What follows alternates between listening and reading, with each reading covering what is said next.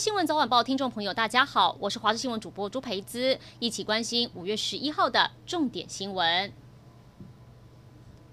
南投低海拔山区琉璃蚁肆虐，这些蚂蚁大量繁殖，会让植物得到许多病毒性、细菌性疾病，影响农耕。当地有地主用火攻想除蚁害，结果引发火烧山，担心火势会延烧到自家民宅。地主跟邻居两个人打水救火，结果双双被火烧伤，送医急救。台中逢甲商圈一栋出租套房凌晨发生火警，浓烟从五楼窜出，刚好被对面要收摊的老板娘看到，她立刻使出狮吼功，大嗓门大叫楼上住户快点疏散。将近三十名的房客都听到了，自发性的去敲门疏散下楼。这时消防车获报抵达，扑灭火势，还好没有造成伤亡。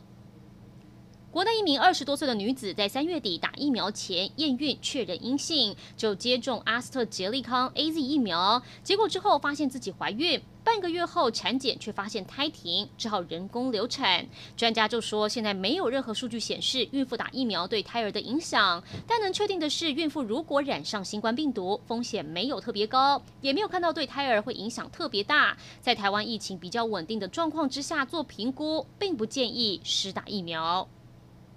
台湾总人口数持续下滑。根据统计，六都之中人口成长部分主要还是以中北部地区为主，南部两都是一直渐渐往下探。原本高雄过去人口长期维持在两百七十七万人，但现在已经来到两百七十六万。不过高雄市民政局指出，是受到疫情影响，旅外国人无法入境，才会导致人口负成长现象持续上升。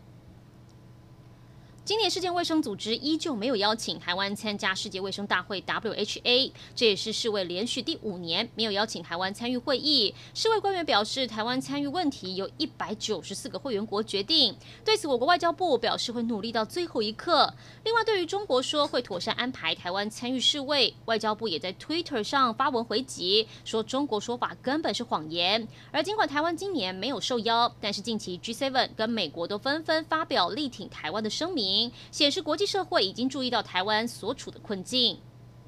以色列和巴勒斯坦人的冲突持续扩大，双方互相发射火箭跟炸弹，至少二十个人死亡，当中九个还是孩子，是近年来最血腥的一天。以色列总理纳坦雅胡还誓言一定会强烈报复，美国则出面要求双方立刻降低冲突等级。